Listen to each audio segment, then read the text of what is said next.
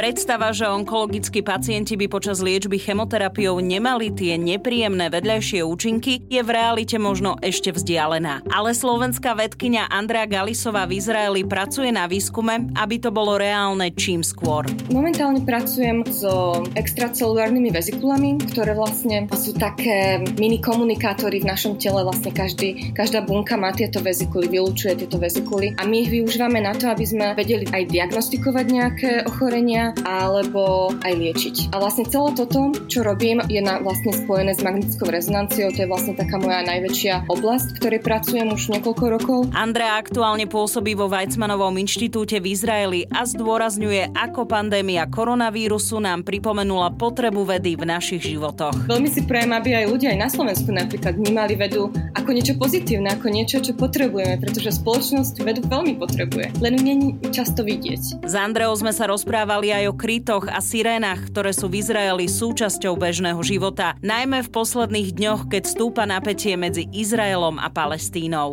Nechcem sa bať e, vopred, pretože je to veľmi vážna situácia, ale ako ten strach vopred nám vôbec nepomôže, len proste nám znemožní normálne fungovať. Predstavujem vám slovenskú vedkyňu v Izraeli Andreu Galisovú. Ja som Oli Čupinková a počúvate podcast Slováci v zahraničí tieto rozhovory sú také o tých pekných, pozitívnych, úspešných príkladoch a ja sa veľmi teším, že si si našla čas na tento rozhovor a veľmi rada sa s tebou budem rozprávať o tvojej práci, o vede, ktorú robíš. Ale mhm. poďme úplne na začiatok trošku aj povedať, ako vnímaš ty to aktuálne dianie. Tak um, momentálna situácia je celkom napätá, že vlastne predtým sme aj boli celkom zvyknutí na to, že nejaké rakety prídu, pretože ten konflikt je tu už niekoľko rokov, 10 ročia trvajúci. Takže sme už celkom pripravení na to, že jedna alebo niekoľko raket občas letia aj na náš smer. Ale tentokrát to bola naozaj špecifická situácia, že nastrieľali naozaj veľmi veľa raket smerom na Tel Aviv a to sa nedieje tak často. Nebol to dobrý pocit, bolo to naozaj niečo nové a veľa výbuchov sme mali nad hlavami, ale celkovo ja sa tu cítim bezpečne, pretože vlastne všade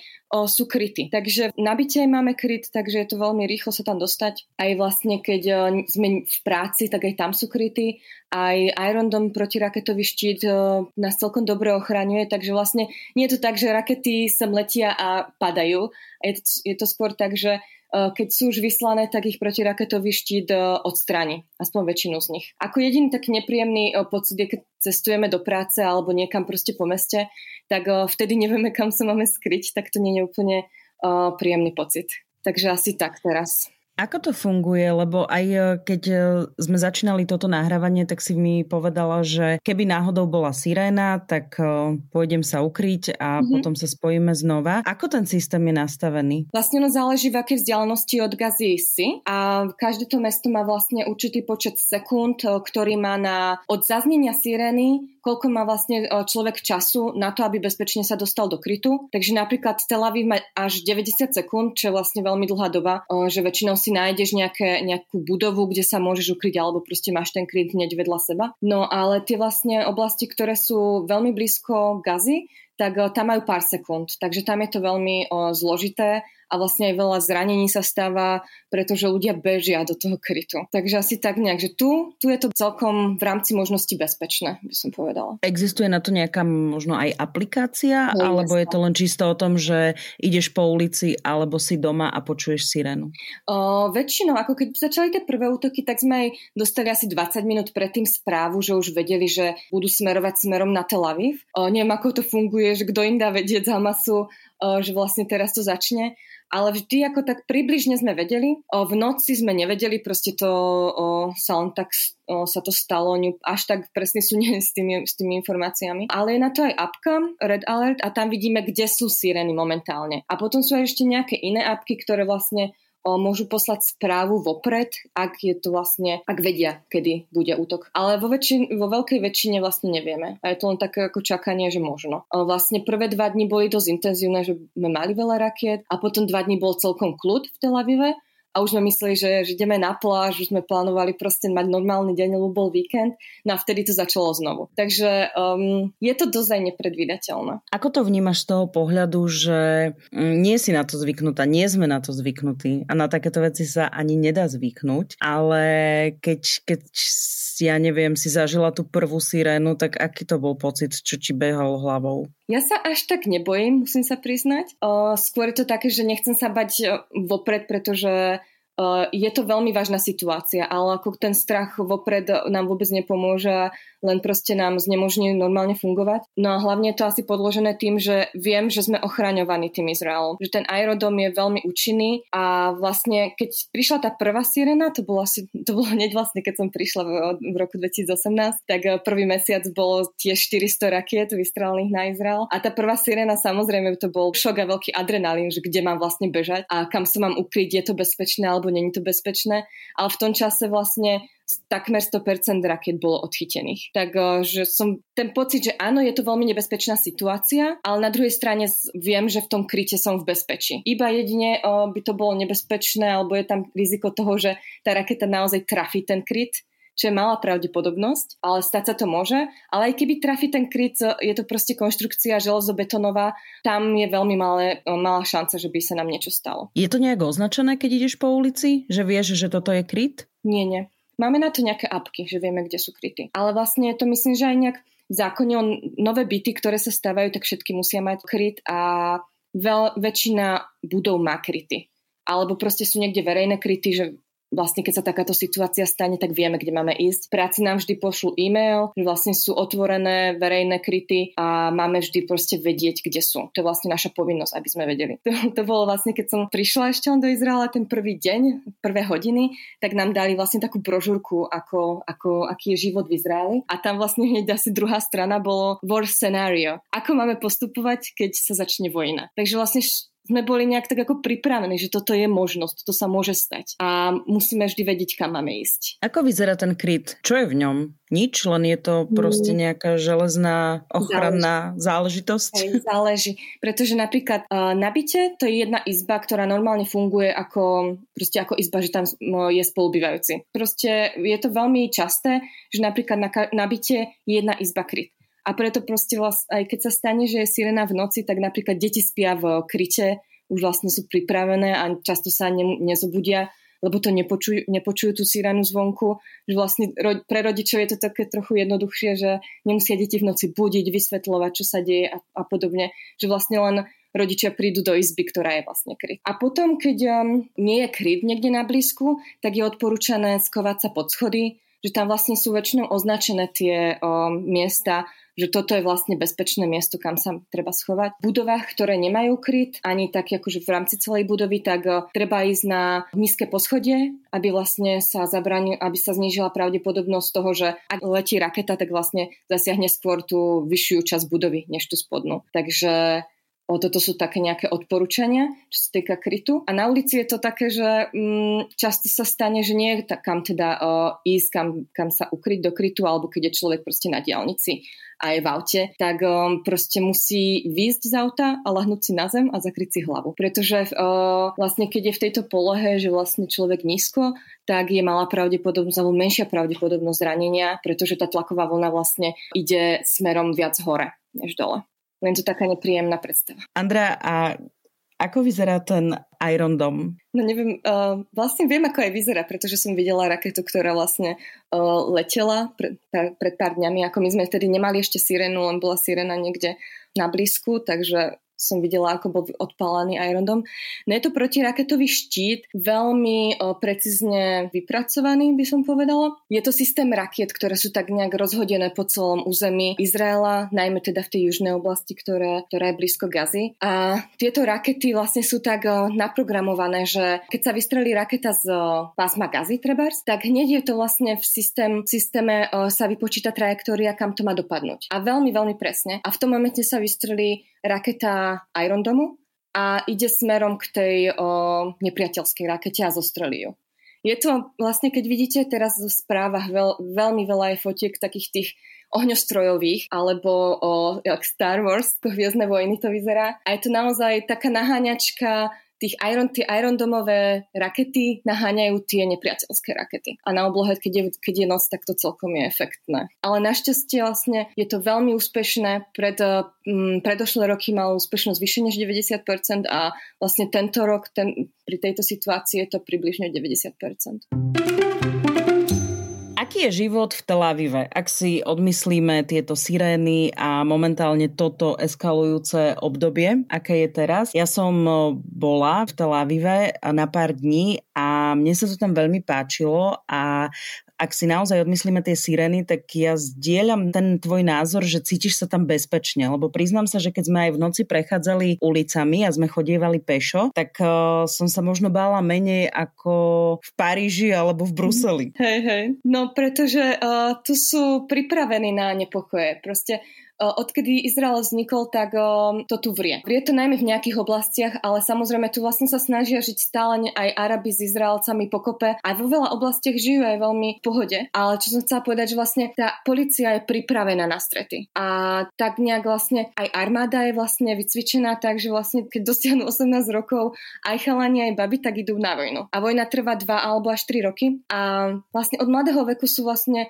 Izraelci učení obchraňovať ľudí alebo svoju vlast. Takže keď vlastne vo, sa prechádzaš po aj Tel Avive, tak uh, vidíš tú, tú policiu, že vlastne keby sa niečo zomele, tak sú tu ľudia, ktorí ťa ochránia. Že v tomto je to proste jednoznačne uh, sa tu cítim bezpečne. No a Tel Aviv, uh, Tel Avive bývam zatiaľ celkom krátko, asi dva mesiace. Uh, samozrejme som sem chodila aj predtým, len som bývala v inom meste. Toto mesto mám veľmi rada. Spomínam, keď som prišla prvýkrát a uvidela som nádherné more, proste uh, pláže a palmy, zralo to proste ak nie v Amerike, LA alebo niečo podobné. No a vlastne um, túto lásku dá sa povedať, že stále mám v sebe, že vlastne to mesto je nádherné, má to taký dovolenkový pocit a je to aj veľmi mladé mesto, že vlastne veľmi dobrý nočný život alebo proste cez deň je kam ísť, buď na pláž alebo sú tu múzea. Jaffa, mesto je veľmi krásna časť o Tel Avivu. Takže mne sa to veľmi páči. Je to vlastne aj také medzinárodné mesto, že je tu veľmi veľa zahraničných ľudí, takže veľmi sa mi tu páči a, a cítim sa bezpečne. No tá promenáda je úplne krásna, keď sme išli v Tel Avive až do tej starej časti, do toho starého mesta, tak to bolo fakt, že nádherné. To musím povedať, že tam som sa asi zamilovala na no. prvú no. prechádzku.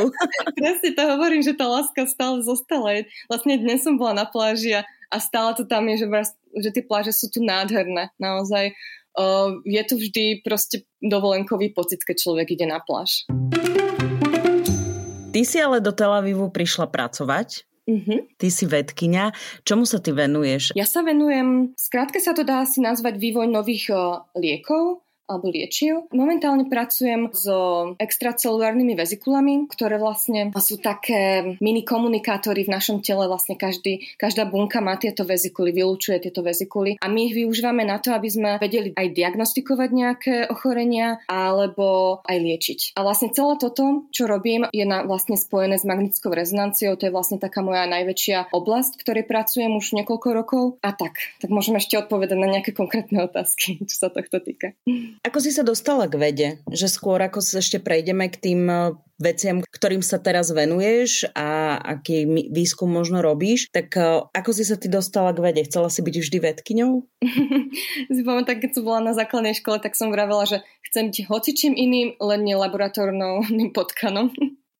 A nakoniec sa mi to stalo, že vlastne robím v laboratóriu. Takže vždy to nebol môj sen, ale vlastne taká tá prvá, prvý impuls, ktorý ma um, nasmeroval týmto smerom, bolo, že vlastne um, brat podstúpil zobrazovanie magnetickou rezonanciou a mne to, priš- mňa to strašne fascinovalo. Že ako proste jed, jeden prístroj vie vidieť dovnútra tela len proste prostredníctvom mag- nejakého magnetického pola magnetu. A keď som videla tie obrázky, tak to bolo, že wow, že toto je fakt cool, že toto by som mohla robiť niekedy v živote. Takže to bolo nejak spojené aj s tým, že som chcela vlastne pomôcť aj tomu bratovi, aj um, vlastne som vždy mala rada biológiu, chemiu a tieto uh, nie všetkými obľúbené predmety. No a tak som sa začala o to zaujímať a vlastne už počas bakalára som si to vybrala ako tému bakalárskej práce a pokračovala som vlastne doteraz, dá sa povedať, že som zostala verná tejto oblasti. Vždy to bolo trošku inak orientované, že na nejaké iné učili, na nejaké iné diagnostiky, na iné choroby. O, vlastne v Bratislave ešte, keď som študovala, tak o, tam to bolo zamerané na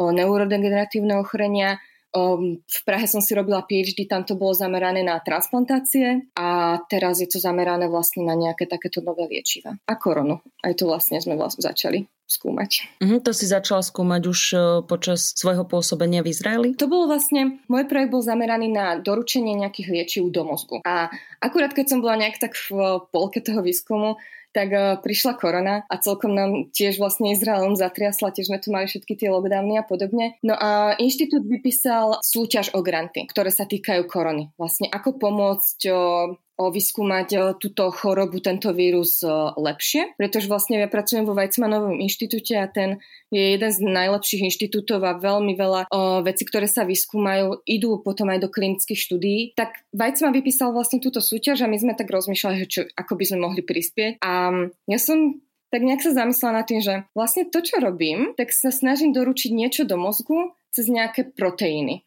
A vlastne to, čo používam, tie, tie nanovezikulky, tak tie vlastne vyzerajú veľmi podobne ako korona. Len majú proste nejaké iné proteíny na povrchu. Vlastne možno teraz je to aj celkom o tá nomenklatúra, to pomenovanie známe, ten S proteín, ten, ktorý sa vlastne viaže priamo na receptory pri korone. Tak som si povedala, že to vyzerá celkom podobne, že čo, čo tak vytvoriť takéto kvázi koronové mimikry, že to vlastne bude vyzerať ako korona, ale nebude to korona, že to nebude infekčné. Tak sme si tento tento projekt podali a vyšlo to, že sme ho dostali, sme podporu naň a odtedy sa snažíme na tom pracovať a vyzerá to celkom dobre. Že vlastne máme skoro koronu, len nie infekčné a tým pádom môžeme sledovať o biologické procesy, ktoré sa dejú, ako sa to viaže v tele a vlastne v akých orgánoch sa to najmä viaže. A to vlastne zobrazujeme tú magnetickou rezonanciou. A ešte nejako laicky sa to dá jednoduchšie vysvetliť? A to som sa snažila jednoducho. Možno na nejakom konkrétnom príklade? No, keď si predstavíš ako korunu, že to vírus, že je to nejaká malá častica a tá v sebe má infekčnú infek- vnútri je infekčná, že vlastne tam má tú nukleovú kyselinu, tú RNA. No a vlastne my máme presne takú istú časticu, len nemá to infekčné, nemá tu RNA, nemá ten infekčný potenciál alebo tú náplň infekčnú v sebe. A tým pádom vlastne, keď máme túto, túto časticu, ktorá vyzerá ako korona, tak sa vieme na ňu pozerať, vieme ju študovať, ako vlastne sa správa, ako bude o, sa viazať, ako proste si nájde toho svojho človeka ktorého chce infikovať. Ten výskum, ktorý si na začiatku teda uh, mala ešte predtým skôr zameraný, celá tá magnetická rezonancia, tie liečivá a tak ďalej, tak keby si to mala ešte tak popísať, že čo je cieľom toho výskumu, ako vieš vlastne ten svoj výskum aplikovať v praxi? Asi použijem um, príklad o rakoviny, pretože to je vlastne niečo, čo, s čím sa vš- sme sa všetci stretli a je nám to známe, bohužiaľ aj v blízkych rodinách alebo známych. Tak napríklad na liečbu rakoviny sa používajú chemoterapeutika. Sú to proste liečiva, ktoré zničia tumor.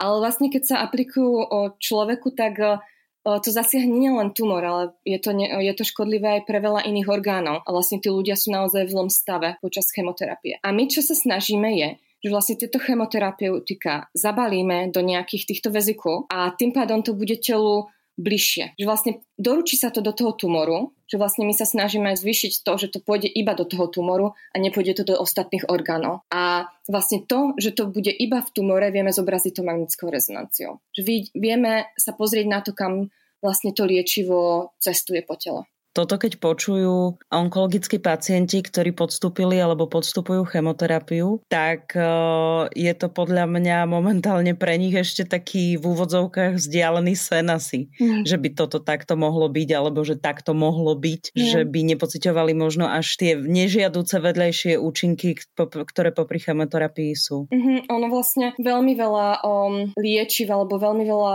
nových metód sa, um, sa používa alebo sa testuje na to, aby sa to dosiahlo. Len to proste nie je úplne jednoduché aj to, čo my vyskúmame, dostať potom proste cez všetky tie klinické štúdie aby to fakt fungovalo. Takže často je to proste taký aj boj s časom, aby sa to dostalo až vlastne k tomu pacientovi. Ale teda všetci v oblasti alebo všetci v zdravotníctve dúfame, že raz sa to dostane vlastne až k tým pacientom a bude to mať nejaký reálny efekt. Aj vlastne už myslím si, že je veľmi veľa aj liečiv, ktoré sú menej škodlivé. Že vlastne ten výskum stále funguje, stále ide dopredu, len sa o tom často aj nevie medzi, medzi ľuďmi, pretože je to, sú to nejaké špeci, špecifické typy rakoviny napríklad. Tak ja môžem len dúfať, že aj vlastne táto metóda sa niekedy využije a pomôže. Ja hovorím za seba, že dúfam aj ja, ale no. myslím si, že uh, hovorím za všetkých, ktorí ťa v tejto chvíli počúvajú, že teda všetci dúfame, že takéto niečo. Ono zase na druhej strane všetci veríme, že najradšej by sme boli všetci zdraví a neriešili žiadne zdravotné problémy, ale keďže vieme, aká je realita, môže sa stať čokoľvek, tak uh, áno, asi čo najjednoduchšia liečba, tak tu by privítali všetci. Samozrejme, no. Ako ideálne by bolo, keby sme není uh, chorí a keby sa to dá uh, vyriešiť prevenciou, ale bohužiaľ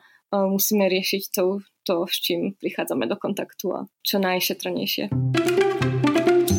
Andrea, často keď sa rozprávam s vedcami, tak uh, sa pýtam aj tých ľudí, že či sú trpezliví. Ty si trpezlivá? Lebo to je práca na tie také dlhé trate. No jasné, ako bez trpezlivosti vedec nemá šancu, ako nulovú. Pretože to často ono to znie pekne, táto celá myšlienka, to, že chceme proste ľuďom pomôcť a mať nejaké veľmi šetrné liečiva, ale tá cesta dostať sa k tomu vlastne znamená, že vlastne každý deň proste niečo skúsiš a nevydarí sa. Skúsiš a nevydarí sa. Takže je to taká non-stop um, takýto cyklus uh, skúšania znovu a znovu a znovu a že musíš znovu proste prekonať tú nechuť z toho, že to nevyšlo predtým ten experiment a znovu musíš skúsiť niečo iné. Takže Áno, myslím si, že v tomto ohľade musím byť trpezlivá. Ako robíš ten výskum? Čo ty všetko potrebuješ pre svoj výskum? To máš napríklad spoluprácu s nejakou nemocnicou alebo to laboratórium, v ktorom ty pracuješ, mm. tak máš nejaké vzorky, s ktorými môžeš pracovať. Ako to funguje? Aký je ten systém? Toto je úplne ten základný výskum, takže nie je to vlastne spojené s nejakou klinikou alebo nemocnicou. Vlastne všetko si pripravujeme v laboratóriu u nás vlastne v rámci jedného laboratória alebo máme nejaké spolupráce, ale vlastne my sme úplne sebestační, čo sa týka tohto o, projektu. No a čo k tomu potrebujeme? No vlastne aj ja testujem tieto vezikuly alebo tieto nové postupy na zvieratách, na myškách, ale väčšinu práce je to vlastne laboratóriu s bunkami, vlastne bunečné linie vo Petrihomiske, alebo proste sú to veci naozaj v rámci biológie. To vlastne naozaj taká typická laboratórna práca. A plus potom, keď máme zobrazovanie magnetickou rezonanciou, vlastne tie myšky zobrazujeme pomocou magnetickej rezonancie, tak na to potrebujeme veľmi silný magnet a ten vlastne tuto vo Weizmannovom inštitúte je jeden z naj, najlepších vo svete, takže vlastne to bol aj dôvod, prečo som sem šla. Andrea, ako je to s tými myškami v laboratóriách? Ja ich mám všetky rada a snažím sa naozaj s nimi pracovať najlepšie ako viem. Ako vo všeobecnosti mám veľmi rada zvieratá a niekedy je to naozaj ťažké, že musím to nejak prekonať, že áno, Myška, použijem ťa, ale použijem ťa preto, pretože to nejde proste o, skúšať na ľuďoch. Pretože na tento výskum by sme naozaj potrebovali veľkú zorku ľudí a na, na tom sa to proste nedá skúšať. Takže um, snažím sa byť k ním čo najlepšia a, a im vždy poďakujem za každý experiment, ktorý urobím. Ja len narážam na to, že ochrancovia zvierat a vždy boli veľké kampane kvôli testovaniu na zvieratách a tak ďalej, ale nie vždy sa viem zorientovať v tom, že ako je to s tými myškami, hej? Ako, toto sa naozaj nedá testovať na ľuďoch. Proste nemôžeš iniekovať, nemôžeš podať človeku chemoterapiu a testovať to na ňom či to bude fungovať alebo či to nebude fungovať. Toto proste nejde. Nemôžeš proste dať niečo človeku, keď nevieš, čo to spraví. Takže vlastne my sa snažíme zistiť, čo to v tom o, tele spraví a nedá sa to proste otestovať na niečom inom. O, samozrejme, čo najviac experimentov sa robí na tých bunečných liniách, na iba bunkách, ktoré sú proste vo skle. Aj veľmi, veľmi veľa experimentov sa robí vlastne predtým, než ešte ideme, o, než to aplikujeme tej myške. Aj v tom našom experimente sa snažíme minimalizovať o počty tých myšiek, urobiť to naozaj čo najlepšie, ako sa dá. Za tie roky neviem, ako inak by sa to otestovalo. Naozaj sa to nie, nie je iná metóda, aby sme testovali liečiva na ľuďoch. Nie. to proste nejde. Ty máš ten výskum na nejakú určitú dobu? No ja som tu na o, tzv. postdoktorantskej stáži. Ono je to individuálne, že to môže trvať proste pár rokov. O, ja som myslela, že to bude trvať dva roky, keď som sem šla, ale potom som prišla na to, že ten projekt je celkom náročný a bude to trvať nejak dlhšie. Celkovo to bude nejak 3 roky, ten jeden projekt. A vlastne to tak, že keď sem človek príde na tú postdoktorantskú stáž, tak dostane zmluvu na 5 rokov. Takže nejak takto sú časové lehoty. Ja on sa pýtam aj kvôli tomu, že keď vieš, že máš ten grant napríklad ohraničený časovo, takže či je to aj reálne ukončiť ten výskum do tej doby, na ktorý napríklad si získala ten grant? No toto je veľmi problematické a vlastne sa to aj tak vo vede nejak rieši. Napríklad v, v Čechách, kde som pracovala ako predtým, tam sú väčšinou tie granty na 3 roky. A ty musíš vlastne podať nejaký taký časový plán, ktorý je reálne um, zvládnutelný za tú časovú dobu. A samozrejme často sa stáva, veľmi často sa stáva, že vlastne nestihne všetko dorobiť, čo, čo treba. Tak potom vlastne medzičasom žiadaš o nejaký ďalší aby sa to dalo dokončiť. A vlastne nejak to muselo byť dopredu premyslené, že či je to zvládnutelné. Pretože bez toho sa proste nedá nejak začať experiment a v polke odísť, čo sa proste nedá. To bola veľká škoda celého o, materiálu aj ľudskej sily. A toto je už taký výskum, že ty si aj hovorila a spomínala si, že jeden deň skúšaš, nevíde to, ideš ďalej a tak ďalej, ale že očakávaš, že ty v tomto výskume riešiš to, že na niečo musíš a chceš prísť, alebo je to už len ako keby to skúšanie a aplikácia, že ako to funguje a ty musíš potom zmapovať tie výsledky? Vo vede to väčšinou tak funguje, že naše výstupy sú články v nejakých časopisoch. Takže vlastne, keď niečo tu skúmam nejaký čas, tak vlastne ten výstup aj dopredu musíš povedať, že áno, ja odpublikujeme to v nejakom časopise. V Izraeli tu je to trošku iné, že vlastne ten Weizmannov inštitút je na takej dobrej pozícii, že aj keby napríklad nemám ten článok na konci, tak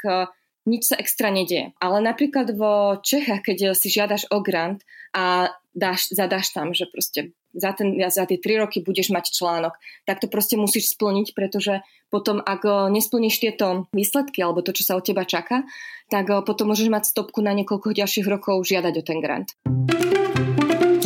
No ešte mám ešte jeden projekt, ktorý je tiež dosť zaujímavý, vlastne pracujem na tom uh, doručiť uh, liečiva do mozgu pretože o, väčšina liečiv je veľmi ťažko doručiteľná do mozgu, pretože tam je nejaká proste bariéra o, bunečná, ktorá to nedovoluje. No ja sa snažím o, proste tým veľmi podobným princípom o, prekonať túto bariéru a doručiť liečiva priamo do mozgu. Čo vlastne tiež veľmi o, zaujímavé napríklad pri neurodegeneratívnych chorobách že vlastne by sa dali o, o jednoduchšie liečiť, ako demencia. To sú aké? Uh-huh. Ako demencia napríklad, alebo proste keď je o, Parkinson a podobne, Alzheimer. A teraz tie lieky idú kam, keď nejdú do mozgu? O, oni sa snažia vytvárať také liečiva, ktoré prejdú tú, touto bariérou. A vlastne sa snažím o, skúmať iný spôsob, ako doručiť aj niečo väčšie, ako sú malé molekuly. Ono sú nejaké spôsoby na to, ako to doručiť, ale často proste nefungujú dostatočne. Ako sa toto všetko človek naučí? Veľmi veľa rokov číta a pracuje. Ja mám totiž to veľký rešpekt všetkým vám, vedcom, lekárom a podobne, lebo ja tomu vôbec nerozumiem, a, ale obdivujem vašu prácu. Takže veľký rešpekt a stále si tak hovorím, že, že super, že sú tieto výskumy a že vždy, vždy tak si tajne prajem, aby sme, aby sme sa všetci dožili výsledkov všetkých tých výskumov, no. o ktorých sa rozprávam e, aj s úspešnými Slovakmi a Slovenkami v zahraničí. Mm-hmm, tak to si prajem aj ja teda, keby sa dožijem toho, že sa niečo využije z toho, čo nie len čo ja robím, ale proste veľmi veľa zaujímavého výskumu sa deje. Aj vlastne aj to, že veľmi si prajem, aby aj ľudia aj na Slovensku napríklad vnímali vedu ako niečo pozitívne, ako niečo, čo potrebujeme, pretože spoločnosť vedu veľmi potrebuje. Len ju není často vidieť. A preto vlastne veľa ľudí potom má názory, že a na čo budeme dávať peniaze do vedy, veď sú dôležitejšie veci vo svete, potrebujeme chleba a podobne. No ale aby ten človek bol zdravý a mohol jesť ten chleba, tak často potrebuje tých vedcov mať za tým. Tak ja toto si ja veľmi prajem, aby vlastne ľudia pochopili, že o, veda je nutná. Tak ale to sme hlavne videli teraz v roku pandémie. Presne. Presne, toto bol tak krásny, prí... krásny, ako v úvodzovkách krásny príklad, pretože vlastne ľudia zistili, že áno, potrebujeme aj tie vakcíny a potrebujeme ten výskum na to, aby sme vedeli, čo s tým spraviť, pretože to bolo dosť nečak- neočakávané, o, že sa to rozšíri takto vo svete a na začiatku sme nevedeli vlastne, čo tá korona robí. A veľmi bolo potrebné to vyskúmať. A aj vlastne, čo sa mi tak ako páči na tom, je, že teraz ľudia bežne rozprávajú o mRNA, a nejaké vektory a podobne, alebo tie spike proteíny. A toto predtým nebolo vo spoločnosti také bežné, že by vlastne ľudia poznali tú terminológiu. Ako často možno nevedia, čo je presne za tým, ale už je to také, taký bližší krok k tomu, aby vnímali tú vedu viac.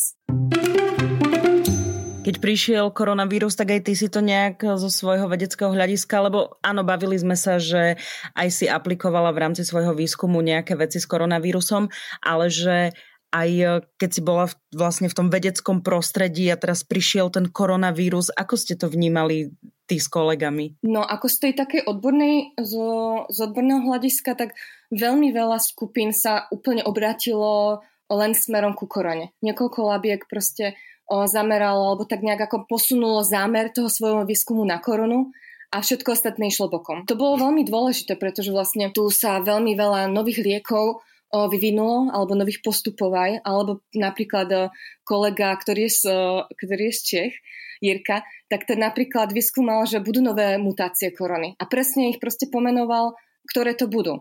Takže vlastne ja som bola tak nejak vnútri toho celého diania ohľadom korony a toho, čo s tým môžeme robiť, ako to môžeme zachrániť. A vlastne aj často budeme mali e, konferencie o tom, čo sa všetko urobilo nové a ako vlastne tá veda pokročila veľmi. Alebo sme mali proste aj prednášky o vakcínach, ako, ako budú vyzerať alebo ako proste budú fungovať. No a z toho druhého hľadiska samozrejme korona zasiahla aj ten vedecký svet tým, že sme mali veľa lockdownov. A tým pádom je veľmi ťažké pracovať, keď vlastne máš rozbehnutý nejaký experiment a ten vlastne o ten sa musíš ako keby starať každý deň. A teraz do toho ti príde, že tento deň nemôžeš prísť, tento deň nemôžeš prísť, lockdowny, zostaňte doma, iba proste essential workers, čo vlastne iba tí, ktorí sú najnutnejší, môžu prísť do práce. Tak to bolo dosť také obmedzujúce, pretože my na svoju prácu potrebujeme aj nejaké iné prístroje, ktoré sú na iných oddeleniach a tie oddelenia boli proste na nejaký čas úplne zatvorené. Takže sa veľmi ťažko pracovalo. Ale postupne vlastne sa to nejak tak, eh, sme si na to zvykli a našli sme si nejaké také nové tempo, ako, ako pracovať.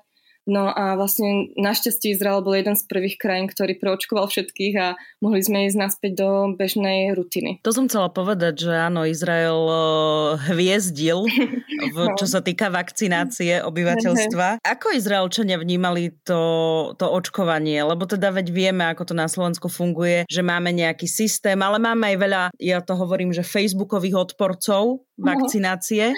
Ako to vnímalo obyvateľstvo v Izraeli? Tvoji kolegovia, kamaráti, ktorí možno nie sú vedci? Väčšina kamarátov, ktorých tu mám, tak o, sú z toho vedeckého prostredia, pretože vlastne väčšina z nás sa poznáme z inštitútu. A potom aj čo mám iných o, kamarátov, tak o, sú to väčšinou vysokoškolsky vzdelení ľudia, takže chápu vlastne, ako vakcína funguje a prečo ju potrebujeme. A ja, všetci kolegovia samozrejme, pretože vieme, čo je za tým, čo vlastne, ako to funguje, že potrebuješ proste vytrenovať tú svoju imunitu na to, aby si ten vírus nedostala, pretože keď dostaneš vírus, je to oveľa horšie, než keď máš vakcínu. No ale samozrejme aj v rámci Izraela bolo počuť tieto protiočkovacie názory. O, ja som sa s tým osobne nestretla, ale počula som to proste z viacerých strán. Facebookoví veci, to je proste úplne najhoršie. Tí, ktorí proste vedia všetko o tom, ako je všetko zlé, ale pritom nerozumejú vlastne tej podstate. Takže je, bolo to aj tu, ale nie v takej miere.